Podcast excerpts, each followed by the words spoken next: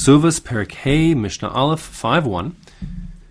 We've already established that there is an Iker Ksuba, which is 200 zuz for a first marriage and 100 zuz for a subsequent marriage. Our Mishnah here wants to talk about adding or subtracting from that Iker Ksuba. So the first part of the Mishnah talks about what's called the Tosefes Ksuba, an addition to the Ksuba.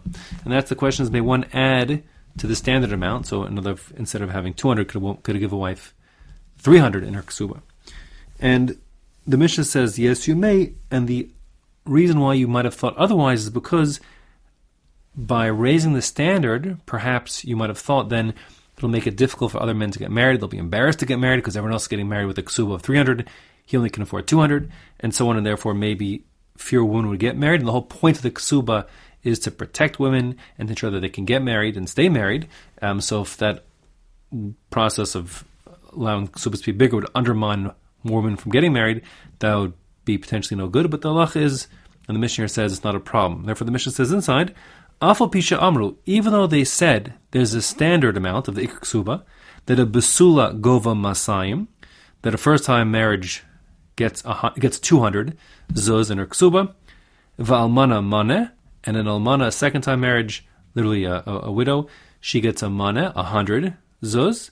Imrat lahosif, if he, the husband, wants to add that ikr ksuba, afilu mea mane, even if he wants to add an extra hundred mana, meaning a hundred hundred zuz, meaning ten thousand zuz, Yosef, he's allowed to do so. That would mean that he creates what's called Tosefes Ksuba, an extra part of the Ksuba, and that Tosefes Ksuba functions exactly like the Iker Ksuba, meaning it's part and parcel with the Ksuba, so it also becomes the amount that is a lien against his real assets, and and so on. It's in every way treated like the normal ksuba. Says the Mishnah, Nis armala o nisgarsha, bain mine rusin, or main mine nesuin.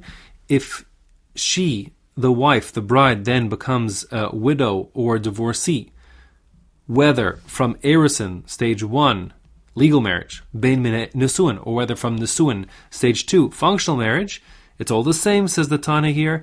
Gova esakol, she gets the full amount. So if her husband made the ksuba be for 10,000 zuz instead of for 200 zuz, she would get all 10,000 zuz, whether he was struck by lightning after Erison or Nesuin, says the Tanakama. But Rabbi Elazar ben Azariah disagrees, and he says, Rabbi Elazar ben Azariah Omer, Minha Nesuin Gova esakol. If she becomes a widow or divorcee after Nesuin, they've actually been married, she moved in with him, so then he then it's binding and she collects the full whatever it is, ten thousand. Mine erusin.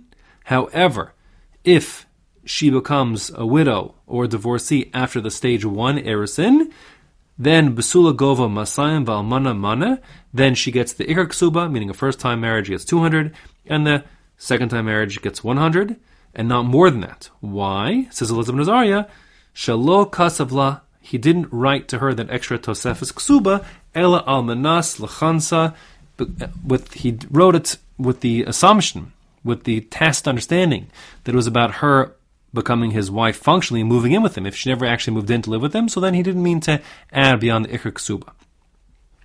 Now, um, this whole Mishnah is predicated on the assumption that already there's a Ksuba which is payable from the time of Erison. You recall again, in the Mishnah period, there was, let's say, a whole year between the Erison and the Nesuin. It's Machlokas Amorayim, if indeed there is any ksuba payment after Erison or only after Nesuin. And there's a Machlokas Rishonim on how we paskin. The Rambam says no, there's no ksuba payment until Nesuin comes around, and that's the Shulchan Aruch paskins. The Rosh, like the Bali Tosfos, say yes, there is already a ksuba from the Erison stage. The Rama says he brings down that Shita, like the Rosh, but then he says, anyways, the Minag in his time was like the Rambam, meaning that there's no actually no no ksuba payment till after Nisuin. The whole thing kind of is sort of immaterial nowadays because the way we have our marriages, there's just a few minutes between the Erison and the Nesuin, so it's kind of unlikely there'll be any any nafkamina. But the bottom line is lahalacha, notwithstanding that there is no ksuba payment after after Erisin, um, if it would come out that way. But after Nisuin, yes, there is, and a person could be Mosif as much as he wants, and of course, then he has to pay the full amount um, after Nisuin. Now the Mishnah discusses the question of taking away and giving the woman less than the Iker Ksuba. So, already without even starting, the Mishnah is going to say, no, you can't do that. But the question is, if you want to do that, and if he and she both agree to do it, is there a workaround? Is it okay to somehow work around it? So the first opinion is going to be the lenient opinion. Rabbi Yehuda Omer, im ratza, if they're in agreement. So then, kosav lebasula shtar shel masayim, he'll have to write a ksuba to this first time bride, like any other ksuba of a first time bride, meaning the full 200. But then, if they've agreed that she's really going to do less than that, she'll agree to having, like, they say, listen, he says, I'm only going to marry you if the ksuba is 100. So then, what can, they can do is, vihiko seves, she will write in a separate document, like a, like a, like a receipt that she gives him, his kabalti, and that's like kind of the code word here, his kabalti, I've already received mimcha mana. I've already received from you a hundred zuz. The point is, the ksuba says he will pay her 200. She then gives him a second piece of paper that says, I've already received 100. And a woman may receive um, her ksuba during her marriage if she wants and he gives it to her. So she's saying, I already got 100 of the 200. And she gives him a receipt for that. Even though it's not true, she actually never got the 100. But effectively now, um, if she is widowed, she'll come collect 200, but the heirs or the, you know, will say, listen, we already have this, you've already gotten 100 based on this piece of paper we have, and therefore you're only getting 100 more. And that is allowed, says Rabbi Yehuda. So that's the his kabalti um, mechanism that she got prepaid, if you will. And similarly, ula almana mane, in the case of a woman who's marrying for the second time, her ksuba will say a hundred, v'koseves, but she will then write him a sec- separate document which says his kabalti mimcha chamishim zuz. I've already received from you fifty zuz, meaning there's just fifty zuz left. That is allowed, says Rabbi Yehuda the Makel.